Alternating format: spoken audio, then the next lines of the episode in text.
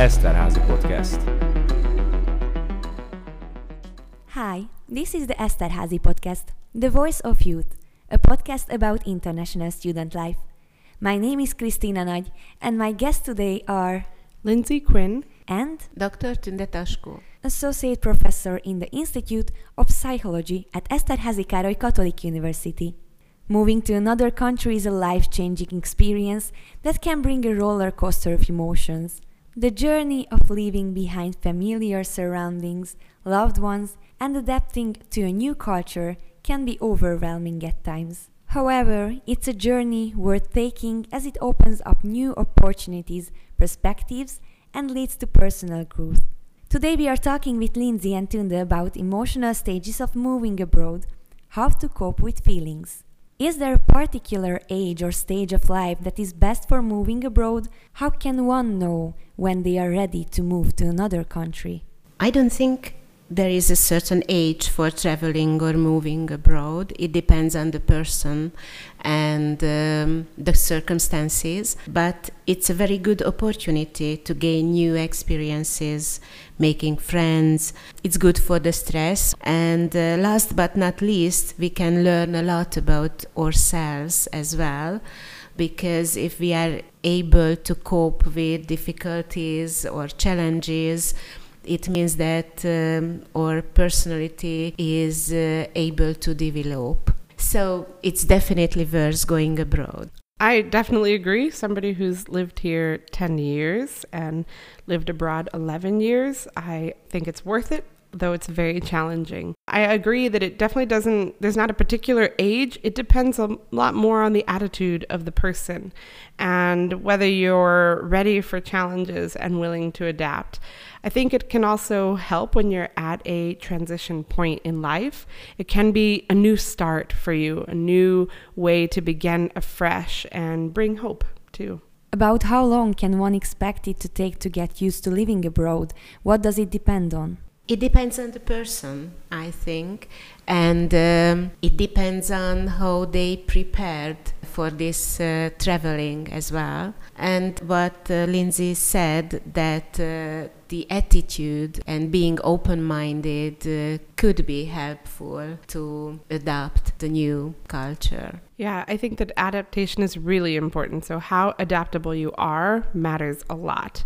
Uh, when you go to a new country, you need to go with the understanding that you're a guest in that country and there will be things that you're not used to and maybe not comfortable with, but they're not, I think this is key, they're not necessarily right or wrong. A culture can have different definitions of this. And so when you go somewhere that's new, remember that you are the guest there and it is important that you acclimate to their culture. Um, that can be really hard to learn. And I think also the question of how long you plan on staying can make a difference in how long it takes to adapt. If you're planning on staying for a long time, you're probably less inclined to hold on to your old ways and more ready to accept what is new because without that, you'll struggle to survive. And so um, when you are here temporarily, it's a little bit easier to hold on to what you're used to and to your own culture.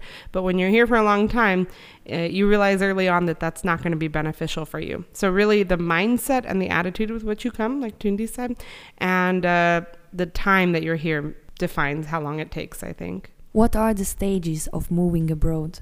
Moving abroad, uh, there are experts who says that there are different stages when we spend longer time in abroad in a new country. The first stage uh, it's called honeymoon stage. It's like a honeymoon. Everything is new, interesting, and uh, we are happy that we were able to travel to a new country. And uh, at this stage, we focus on uh, the similarities between our country and the new country, and that's why it's much easier to adopt the new circumstances. But every honeymoon is uh, over once, unfortunately, and uh, that's why uh, the second stage is uh, disorientation when I am here, the honeymoon is over. The third one, uh, it's called culture shock, and uh, it could be very hard for the person, especially that we are fed up with everything and uh, we are, feel anxiety and tension and anger and feel homesick. Uh, this is the signs and symptoms of uh, culture shock, and it could be very severe or uh, very serious um, uh, problem because uh, feel depressed. I have to be here but i would like to go home and i don't like the food and uh, it's really difficult to get up in the morning or I just cannot sleep. I just uh, feel isolated and lonely. So it could be very hard. But uh, we can do a lot against culture shock if uh, with the attitude what uh, Lindsey said that uh, a good mindset could help as well. And I think it's a very good suggestion that just don't give up your lifestyle because uh, if you like uh, doing sports or exercises just don't give up. Uh, maybe you cannot do the same exercises, but you are able to find a new possibility to do some sports or just find new hobbies. Hobbies is very good because you can meet new people and new experience, and um, when you learn something new, it could be distracted from your own deeper problem. Lindsey, as we know, you've been here for 10 years now. What's your experience? I remember when I first came here, I was so excited to be here. I definitely had that that strong honeymoon period and I wanted to be here for 12 years before I came here. So to finally be here was it was like a dream come true. And uh, I remember looking around and thinking within myself, I don't want to forget this one day I'm going to become very comfortable, and one day I'm going to become maybe frustrated with some things that have to do with life here. And I don't want to forget how blessed I am to be here. And so I even now sometimes will try to sort of put on again those glasses of being a new person here and, and in that honeymoon period and remember how different it is. Sometimes I try to look at the city or look at uh, my life here and picture what it would be like in America and just remember the differences and really be grateful for what I have here because after some time that fades away for sure.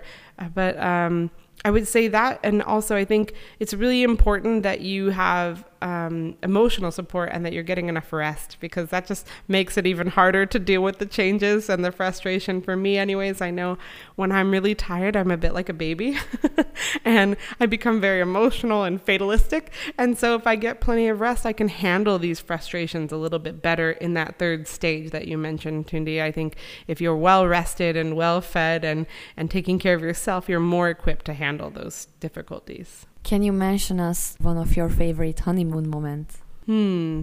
There's so many. I remember one time walking down uh, the Santiano Street, and I just remember thinking, like, this looks like Disneyland. I'm like, this is reality. Like, people live here, but it looks like a theme park in America. and I just remember thinking, like, I live here now. How amazing. And I still feel that way a lot of times. Really, the city's so beautiful here, and I'm just really grateful to be here.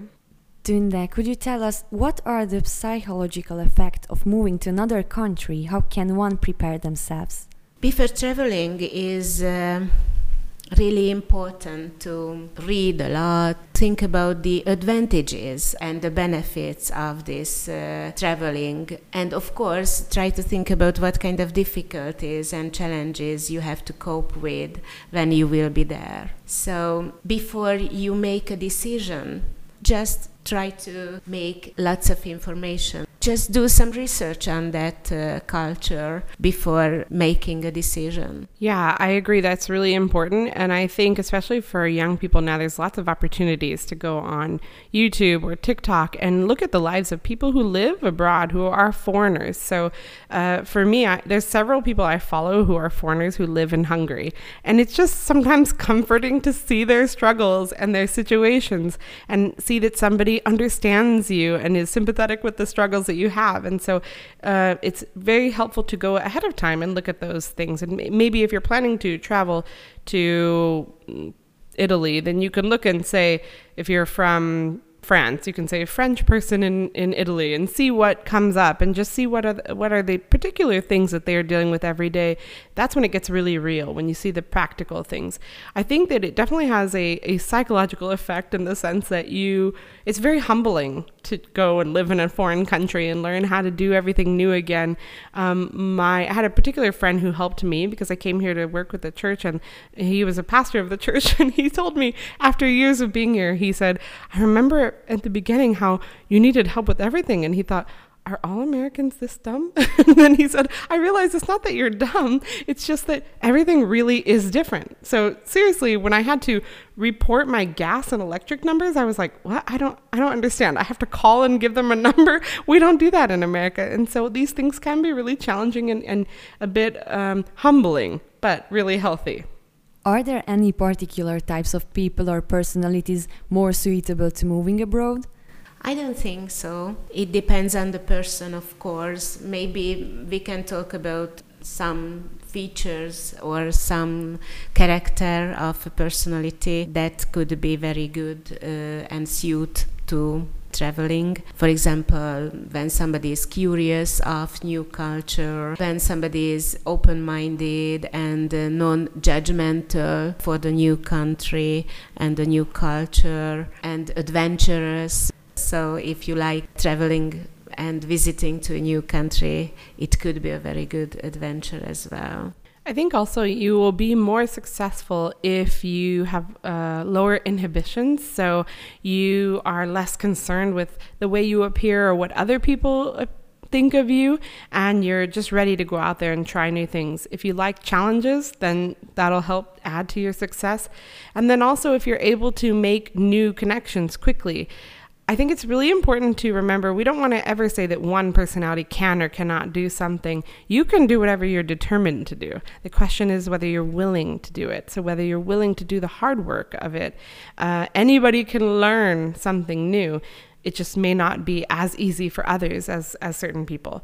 So humility is key. I think being observant of those around you is really key. Paying attention and you know they have this phrase that you should read the room. I think if you look around and you see that you're standing out a little bit, that might not be good, but it also could be acceptable. That's a question. Uh, I remember early on, I arrived in uh, January of 2014, and I had this really bright pink purple coat. And all of my um, my friend I came to visit in the very beginning I stayed with her. We got onto the metro and I looked around and everyone's in black and brown and blue coats. And then there's me this 30 year old woman in a bright pink and purple coat. And then this little girl walks in and she has a bright pink and purple coat on.